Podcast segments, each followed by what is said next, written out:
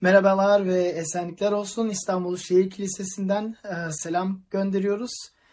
Ve bugün bizim için özel bir e, özel bir sevinç. E, Tuzla'da misafir olmak. Aslında yüz yüze misafir olmayı planlıyorduk ama maalesef koşullar buna izin vermedi. E, size topluluk olarak selam söylüyoruz. Benim adım Bilge. E, İstanbul Şehir Kilisesi'nin önderlerinden biriyim. Ve bugün e, sizinle beraber vaazımızı paylaşıyoruz. E, ne güzel bir şey. Siz yeni bir seriye başlıyormuşsunuz. Ee, Emre kardeş bana öyle anlattı. Ve yeni e, seriniz tabii ki Noel'e bir hazırlık olacak. Ve e, siz bizim şu anki serimiz e, şöyle İsa ve peygamberlere bakıyoruz. Eski ait İsa üzerine, Noel üzerine, Doğuş Bayramı üzerine bize neler anlattı, neler kehanet etti. Ve geçen hafta Hoşea peygamberine bakmıştık biz. Ee, bu hafta sizinden Yeşaya 9. bölüme bakmak istiyoruz ve Emin kardeş onu birazdan okuyacak. Merhaba. Şehir Kilisesi'nden selamlarımızı iletiyoruz Tuzla Kilisesi'ne. Rab'den bereket ve esenlik diliyoruz onlar için. Bugün sizlere vaaz metnini okuyacağım ve bu Yeşaya kitabının dokuzuncu bölümünün birinci ve yedinci ayetleri. Fakat acı çekmiş olanlar karanlıkta kalmayacak. Geçmişte Zavulun ve Naftali bölgelerini alçaltan Tanrı, gelecekte Şeria ırmağının ötesinde, deniz yolunda, ulusların yaşadığı Celile'yi onurlandıracak. Karanlıkta yürüyen halk büyük bir ışık görecek. Ölümün gölgelediği diyarda yaşayanların üzerine ışık parlayacak. Ya Rab, ulusu çoğaltacak, sevincini arttıracaksın. Ekin biçenlerin neşelendiği, ganimet paylaşanların coştuğu gibi onlar da sevinecek senin önünde. Çünkü onlara yük olan boyunduruğu, omuzlarını döven değneği, onlara eziyet edenlerin sopasını paramparça edeceksin. Tıpkı Midyanlıları yenilgiye uğrattığın günkü gibi.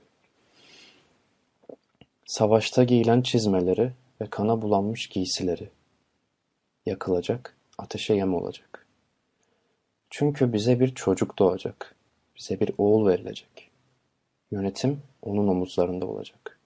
Onun adı harika öğütçü, güçlü tanrı, ebedi baba, esenlik önderi olacak. Davut'un tahtı ve ülkesi üzerinde egemenlik sürecek. Egemenliğinin ve esenliğinin büyümesi son bulmayacak. Egemenliğini adaletle, doğrulukla kuracak. Elbette bu metne baktığımızda ve bütün bu çevremize baktığımızda insanlar birçok soru sormakta. Ee, özellikle ya Allah bu durumları görüyor mu veyahut e, haberi var mı? Biliyor mu ne çılgın e, durumlarda olduğumuzu? Ve özellikle İsa'ya baktığımızda, Doğuş Bayramı'na baktığımızda görüyoruz ki gerçekten uzun zamandan evvel Rab bunları biliyordu. Sadece biliyordu değil, planlamıştı ve e, keşfetmişti. E, Galatyalılar 4 4'te şöyle okuyoruz. Diyor ki ama zaman dolunca Tanrı yasa altında olanları özgürlüğe kavuşturmak için kadından doğan, yasa altında doğan öz oğlunu gönderdi. Öyle ki bizler oğulluk hakkını alalım.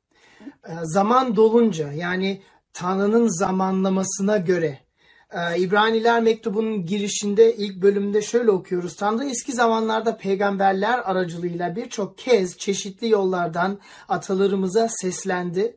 Bu son çağda da her şeye mirasçı kaldığı, kıldığı ve aracılığıyla evreni yarattığı kendi oğluyla bize seslenmiştir.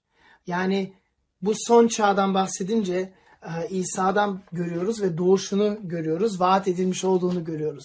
Ve bugün baktığımız metin, Emin kardeşin okuduğu metin e, sadece bu gelmesinden bahsetmiyor, zamanlamasından bahsetmiyor. Aslında biraz neyin içine gelmesinden bahsediyor ve Bilmiyorum kış mevsimine baktığınızda havalar soğuk, e, günler kısalıyor, dışarısı erken kararıyor ve ışıklar böyle içimizi ısıtıyor. Bilmiyorum AVM'lere e, gitmek biraz zor bu zamanlar ama gitseniz e, süslü püslü dekorasyonlar oluyor genelde. E, çam ağaçları e, görüyorsunuz ve bunun asıl sebebi işte 2000 senedir kutlanan e, doğuş bayramıdır. Ve bu bayram İsa'nın doğuşunu bize sunar ve 24 Aralık İsa'nın doğum günü olarak tarihe girmiş olduğunu biliyorsunuz. Ama bununla ilgili bu meşhur yazı Yeşaya 9. bölüm çok derin ve zengin bir metin ve sizinle bunu paylaşmak istiyoruz.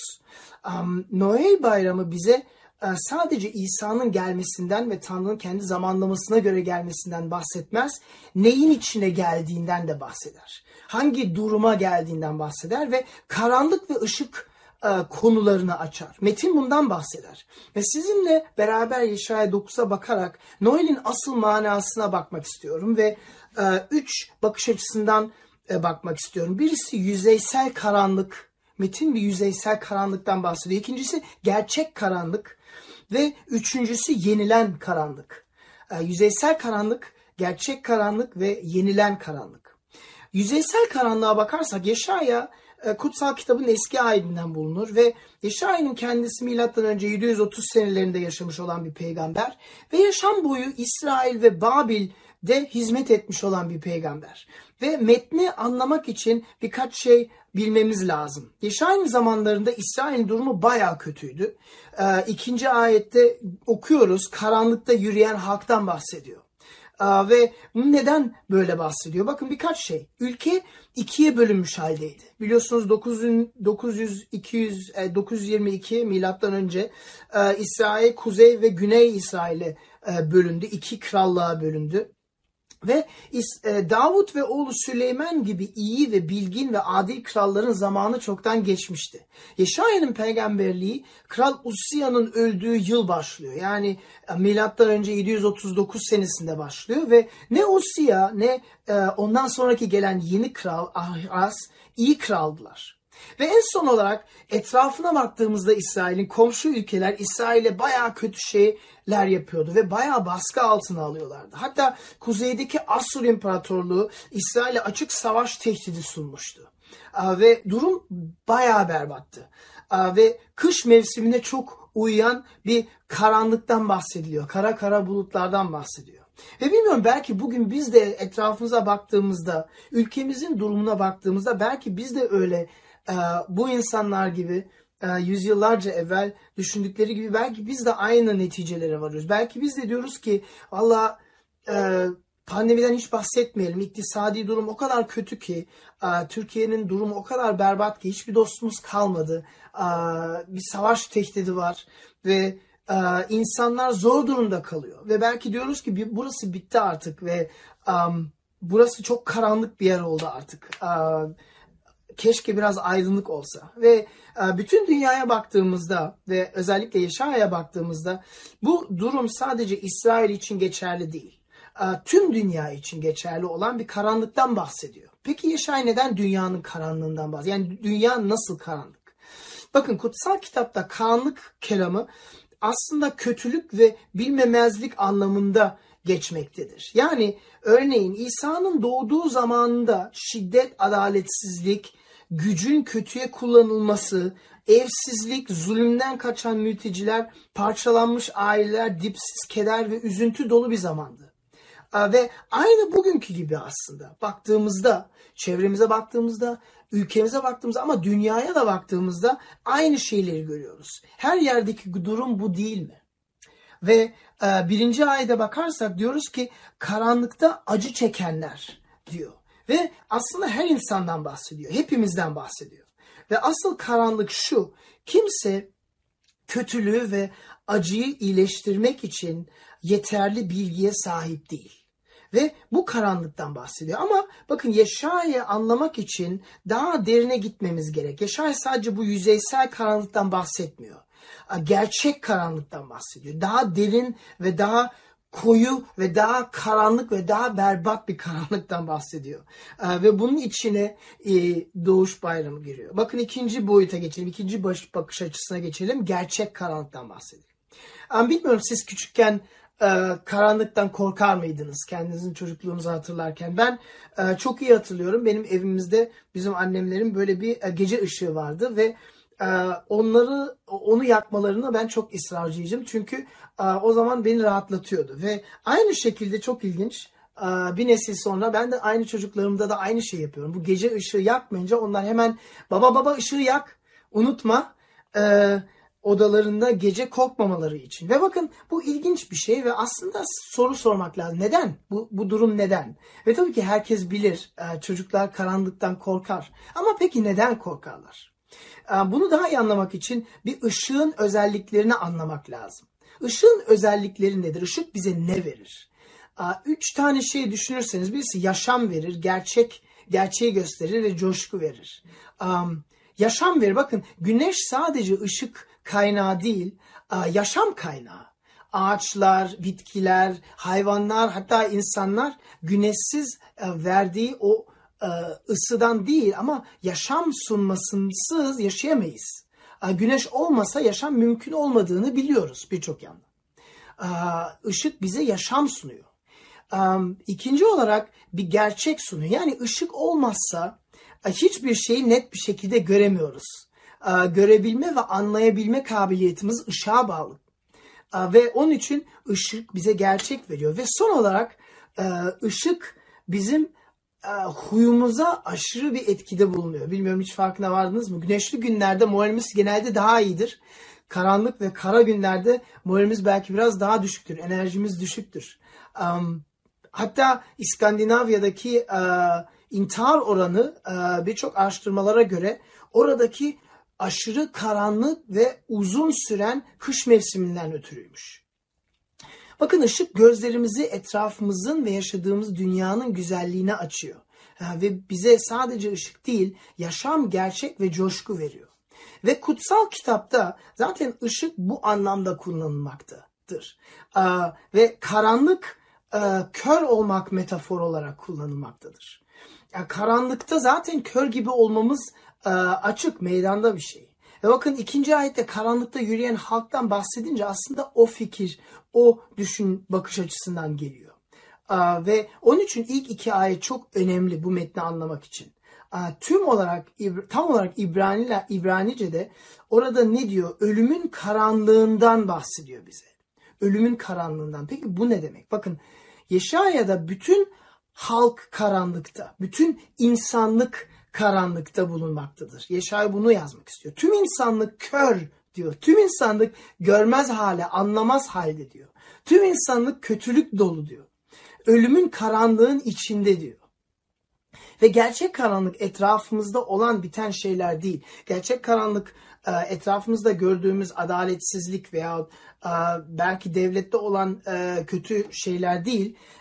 Gerçek karanlık tüm insanlığın kötü olması, içimizdeki karanlıktan bahsediyor. Peki neden? Bakın tehlike şudur. Dikkat etmezsek imanımız ve bu işleri daha da kötüye çevirir. Bakın bundan ne demek istiyorum? Hiç farkına vardınız mı İsa en fazla kimlerle çatıştığını? İncil'i okuduğunuzda sayfa sayfa. İsa en fazla didişen insanlar dindar kesimdi. Dindar kesimdi. Kendilerini daha iyi, daha adil, daha günahsız gören kişilerdi.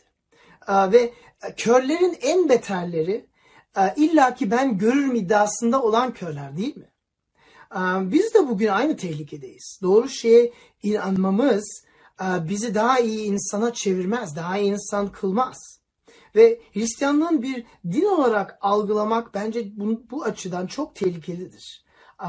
Ve din olmadığını bize vurguluyoruz. Bir ilişkidir. Baba, oğul e, birbirlerini nasıl seviyorlarsa veya üçlü birlik birbirini nasıl seviyorsa biz de e, Tanrımızı öyle severiz. Ve İsa din kurmaya e, gelmedi. Kör ve ölüm gölgesinin altında yaşayan, kaybolmuş olan tüm insanları babasıyla barıştırmaya ve ilişkiye çağırmaya geldi.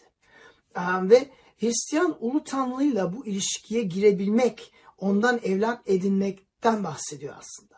Ve ilk yüzyılda Romalılar bunu çok iyi anlıyordu. Hristiyanlık veya Mesihçi e, yolu ilk aramıza çıktığında onlar bunu din çevresine hiç kapsamı anlamadılar. Din olarak e, saymadılar. Hatta Hristiyanlara ateist kavramını verdiler. Çünkü onların inandıkları şey o kadar acayipti ki e, hiçbir kategoriye pek sığmıyordu.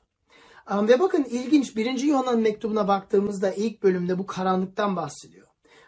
7. ve 10. ayette diyor ki ama o ışıkta olduğu gibi biz de ışıkta yürürsek birbirimizle paylaştığımız olur ve oğlu İsa'nın kanı bizim her günahtı arandırır.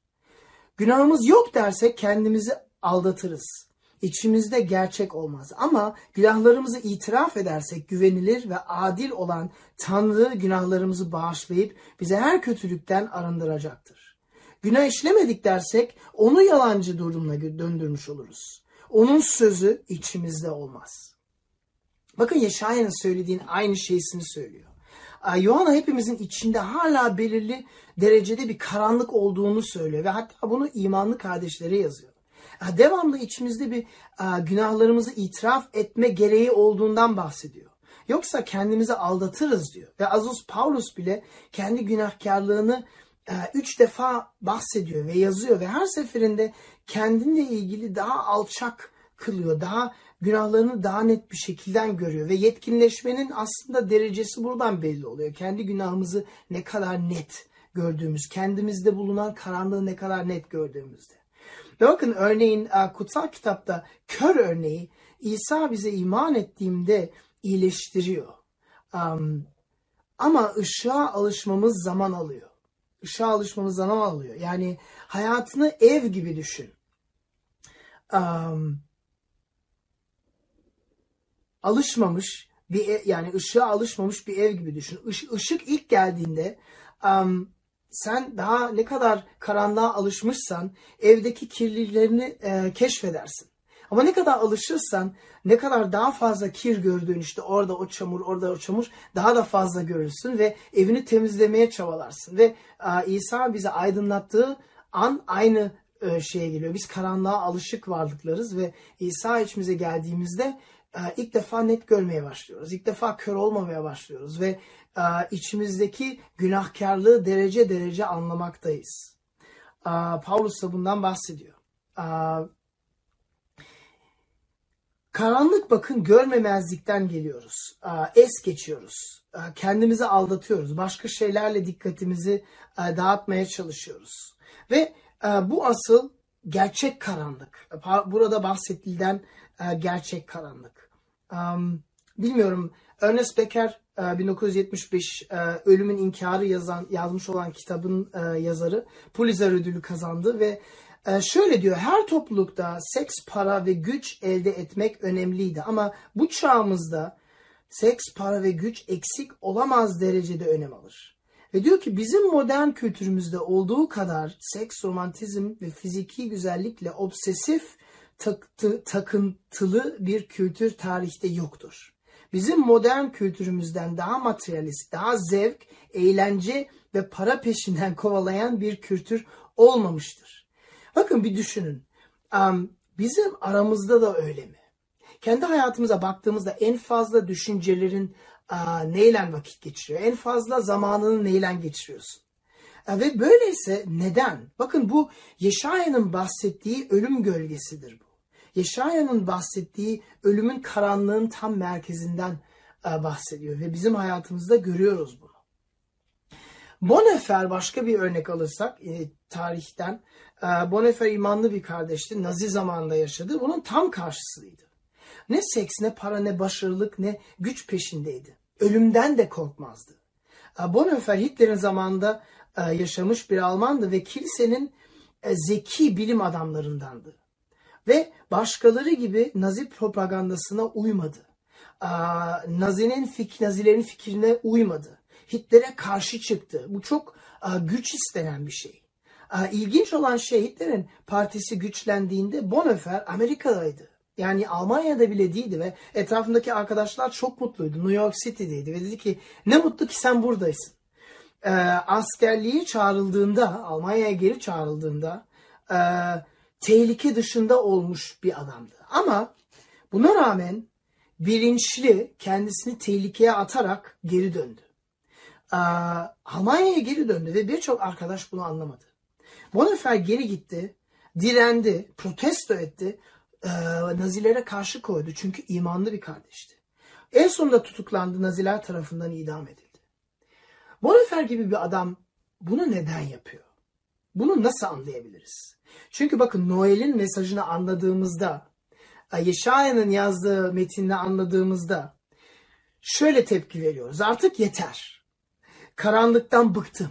Karanlıktan korkmuyorum. Biliyor musun karanlık aslında yenildi diye bir tepki verip ona karşı koyuyoruz. Ve gelelim üçüncü düşüncemize, üçüncü bakış açısına yenilen karanlıktan bahsedelim.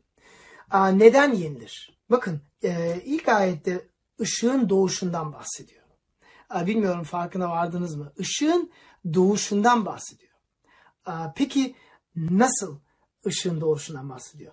E, nasıl bir ışık geliyor? Ve bu ışık geliştirilip tasarlanmasından ve keşfedilmesinden mi bahsediyor? Bakın ışığın gelişi liyakat olarak değil, e, hediye olarak geliyor. E, keşfedilerek değil. E, çünkü 9. ayet şöyle başlıyor. Fakat acı, acı, acı çekmiş olanlar karanlıkta kalmayacak. Geçmişte Zebulon ve Naftali bölgelerinde alçılanan Tanrı gelecekte Şeria Irmağı'nın ötesinde deniz yolunda ulusların yaşadığı cellede onurlandırılacak. E, ve ikinci ayette diyor ki ışık görecekler diyor. Işık görecekler diyor. Fakat, fakat evvelki bölümü hatırlatıyor. Çünkü 8. bölümde Yaşaya 8'de insanların e, günahlarını, kötülüklerini sayıyor peygamber. Onları eleştiriyor, onlara karşı peygamberlik ediyor. Ve sonuç yani karanlıkta olmaları aslında kendi kabahatleri olduğunu vurguluyor Yaşaya. Ama en sonunda 9. bölümde fakat ışıktan bahsediyor.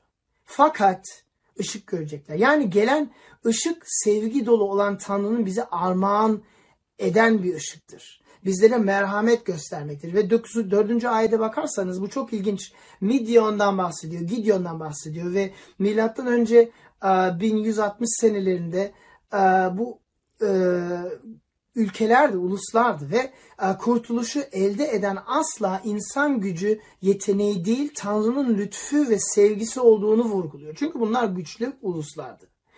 Ve beşinci ayetten bahsed bak geldiğimizde diyor ki savaş çizmelerden bahsediyor. Um, savaşa e, giyilen çizmeler ve e, kana bulanmış giysilerden bahsediyor. Bunlar yakılacak diyor. Ne demek istiyor? Diyor ki bu doğacak olan çocuk kurtuluşu getirecek demektir. Ki buna eklenecek hiçbir şey kalmayacak. Ee, savaş edilecek silahlar, ürünleri yana atabilirsiniz, yakıp atabilirsiniz diyor. Ve 6. ayete gelince en yüksek noktaya gelince bize bir çocuk doğacak ve bir oğul verecekten bahsediyor. Peki kim bu oğul? Bakın 7. ayette diyor ki Davud'un egemenliği son bulmayacak diyor. Bakın Davud ama milattan önce bin senelerinde yaşamış olan bir kral. Zaten ölmüş. İsa'nın atasıydı elbette. Ama Davut'a yaşam boyunca verilen kehanet onun soyundaki bir gün dünyayı iyileştirecek bir kral çıkacağıydı. Ve İsa elbette bu kral. Ama şaşırtıcı olan aslında şu 6. ayda bir daha bakarsanız bize çocuk doğacak ve bu çocuk aynı aynı satırda güçlü tanrı olacaktan bahsediliyor. Ve bu nu kafamız ermiyor. Um, kaçırmayalım. Yani metnin iddiası o doğan çocuğun Tanrı'nın ta kendisi olması. Ve bu e, eski ayetteki gibi yani e, Zebur, Tevrat'ın, e, Mezmur'un bulunduğu kitabın içinde bir ayet. E, bu İncil'e daha gelmemişken. Ve bundan dolayı en değerli armağan, en değerli hediye şu. Tanrı doğmaz, yaklaşmaz, ellerini bizim gibi kör ve günahkar varlıklarla kirletmez olan düşünceye karşın bize bir çocuk veriyor. Evet, bizim Tanrımız yapar bunları. Bizim Tanrımız e, insan olarak doğar. Bizim Tanrımız e, bizim günahkarlığımıza rağmen bize yaklaşır. E, bizim gibi kör ve günahkar insanları kurtarabilen bir Tanrıdır. Güçlü Tanrı'nın insanı tarihimize doğması gerekiyordu. Ve Yohana da bunu yazıyor birinci Yohana birinci e, bölümde. Yaşam sözüyle ilgili olarak başlangıçtan beri var olan işittiğimizi, gözlerimizle gördüğümüzü, seyredip ellerimizle dokunduğumuzu duyuruyoruz. Yaşam açıkça görüldü. Onu gördük ve ona tanıklık ediyoruz diye yazıyor. Babayla birlikte olup bize görünmüş olan sonsuz yaşamı size duyuruyoruz diye yazıyor Yohana. Ve İsa Mesih dünyaya geldiğinde fiziksel ve bedensel olarak geldi. Yani doğdu. Bunu vurguluyor. Gördük ve dokunduktan bahsediyor. Ve bunu neden vurguluyor acaba? Bakın bazılar e, gerçekten olmuş olmamış e, önemli değil diyor. Yani bu bir hikaye. Sadece bir hikaye olsa da teşvik edebilir diyor. Ama Noel bize sevgi, umut ve iyilik dolu bir yaşam sürmemizi hatırlatıyor. Yani illaki İsa'nın Tanrı olduğuna, bakire tarafından doğduğuna e, inanmamızı hatırlatıyor. Bakın 6. ayete bakarsak bize bir çocuk verilecek, bize bir çocuk doğacak diyor. İsa'nın insan olarak doğup yaşamasının öneminin sebebi bunun sadece güzel bir hikaye olmamasını hatırlatıyor. Çünkü bakın İsa sadece doğdu değil, o bizim için doğdu. İsa sadece yaşadı değil, o bizim için yaşadı. İsa sadece öldü değil, o çarmıhta bizim yerimizi alıp temsilcimiz olarak bizim için öldü. Tüm dünya görüşlerinde ve dinlerde hocanın öğrettiklerini yaparak kurtuluşa kavuşulur. Ama Hristiyanlıkta kurtarıcı İsa'nın yaptıkları sayesinde kurtuluşa kavuşuyoruz. Noel sadece güzel bir hikaye değil. Noel sadece e, bize iyi fikirler vermez. Noel bir gerçek. E, Noel bizi nasıl yaşamımızı hatırlatacak bir hikaye ise hiçbir teşvik verici değildir. Neden? Bakın moral bozucu bir şey. Çünkü ben hiçbir zaman İsa'nın gösterdiği gibi mükemmel bir yaşam yaşayamam ki. Hiçbir zaman günahsız düşüncelerimde bile günah, günah işlemeden yaşa, yaşam yaşayamam ki. Ama Noel gerçekse, tarihte olmuşsa, İsa bizim için doğduysa, bir çocuk bize verildiyse, bizim için yaşadıysa, bizim için öldüyse, çarmıhta bizim yerimize günahlarımızın cezasını çekip öldüyse o zaman ve sadece o zaman Noel gerçekten yaşam değiştirici iyi bir haberdir. Yaşam değiştirici bir müjdedir. Ee, ve gerçekten o zaman Tanrı karanlığımıza gelip taran, karanlığımızı yırtıp atıp yok edip e, yenilme mesajını bize paylaşıyordu. O zaman ışık sizlere, sizlerin yaşamınıza doğup sizi Dietrich Bonhoeffer kadar özgür ve cesur kılabilecek bir ışık. E, Bonhoeffer hayatının fedasını Rab İsa'yı örnek alarak verdi. Ve Noel'de olanları kendi selametiniz için inanabilirseniz, hediye gibi karşılayabilirseniz Baba Tanrım lütfen beni affet ve beni kabul et. Kendi yaptıklarımdan dolayı değil, İsa'nın yaptıklarından dolayı, benim doğru yaşayıp çektiklerimden dolayı değil, İsa'nın doğup yaşayıp çektiklerinden dolayı beni kabul et. Duasını dua edebilirsiniz. Noel'i hediye olarak karşılarsanız ışık yaşamınıza doğar. Aynı Yeşaya'daki bahsedilen gibi. Ee, ve pratik, en sonunda birkaç pratik düşünceyle bitirmek istiyorum. Um, 6. ayete bakarsanız diyor ki birçok şey sayıyor. Um, onun adı harika öğütücüdür, güçlü tanrıdır, ebedi baba esenlik önderidir. Ve bu yeni bir vaaz aslında ama um, belki siz yalnızlıkla zorluk çekiyorsunuz. Belki bu aralar özellikle çıkış yasaklarına baktığımızda um, aileniz yanınızda değil ve zorluk çekiyorsunuz. Bakın yalnızlıkla zorluk çektiğinizde güçlü Tanrı ve ebedi baba ya okuduğumuzda teşvik alırız. Bakın egemen yüce Tanrı ama baba kadar samimi olmak arzu eden bir varlık. Yani size çocuğum, evladım olarak geliyor. Sizin yanlığını, yalnızlığınızın içine giriyor ve sizin etrafınıza kolunuzu koyuyor. Diyor ki kuzucuğum, çocuğum, evladım yalnız olma. Ben yanındayım. Her zaman yanındayım bütün acılarını benimle paylaş. Ben senin babanım. Ben seninle samimi olmak istiyorum. Sadece güçlü Tanrı değil, ebedi baban olmak istiyorum. Belki acı çekerken, belki hastasınız veya acı çekiyorsunuz değişik sebeplerden. Orada okuyoruz ki esenlik önderi diyoruz. Bakın bu manevi bir kavram değil. Çok pratik ve fiziksel evrene önem veren ve şalomunu yani bütünsel e, huzurunu getiren bir tanrı gösteriyor bizi. Yani her acının iyiye çevrilmesinden bahsediyor. Um, her acının iyiye çevrilmesi. Hatta vahiy kitabında diyor ki o gelip bütün gözyaşlarımızı silecek diyor. Bu aslında bir uh, ananın dili. Gözyaşlarını kim siler gözümüzden? Genelde analardır değil mi? E, koşup düşünce, e, ağlayınca, acı çekince kim gelir?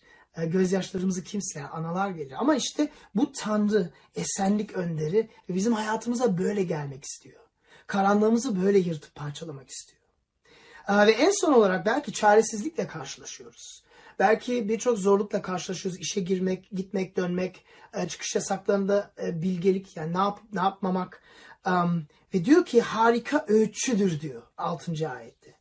Yani bu diyor ki ne olursa olsun İsa'nın ışığı içimize doğarsa, hayatımıza gelirse her zaman o bize bilgelik verir ve her zaman değerimizi hatırlatır diyor. Ve son olarak size bir şey hatırlatmak istiyorum. İsa'nın bütün varlığı ve doğuş bayramının bütün temeli bencillikten kaçıp başkasını sevmeye yol açmaktır. Yani bütün bunları kendimizi iyi hissetmemiz için değil, başkalarına hizmet etmemiz için veriyor Tanrı bize. Kendimizi iyi hissetmemiz için değil, kulemizde yuvamızı kurmak için değil. Hayır, sokağa gidip acı çeken insanlara, komşulara hizmet edip şehrimizi daha güzel bir yer kılmamız için bunları paylaşıyor. Dua edelim. Etrafımızdaki insanlara hizmet edelim. Nasıl Tanrı bize gelip hizmet ettiyse, karanlığımızı yırtıp ışık olduysa içimize, biz de etrafımıza ışık olmayı gayret edelim. Rabbimiz sana şükrediyoruz. Bu güzel metni verdin, derin metni verdin. Elbette sen her şeyi biliyorsun. Zamanları biliyorsun. Her şeyin ne zaman olmuş veya olmamış olduğunu, zamanın ne zaman dolup dolmadığını biliyorsun. Bu pandeminin biteceği zamanı da belirledin. Sana güvenebiliyoruz, sana geliyoruz ve dua ediyoruz. İçimizdeki karanlığı yırt ve her adımımızla içimizde daha fazla ışık yarat ve doğuş bayramına doğru ilerlerken lütfen bizi bereketle ki biz de başka insanlara bir bereket kaynağı olalım. Bizim içimize umut ver ki biz de başka insanlar için umut kaynağı olalım. İçimize sevgi ek ki biz de başka insanların hayatına sevgi ekebilelim. İsa adına, Baba Oğul Kutsal Ruh adına dua ediyoruz. Yeniden selamlar, esen kalın.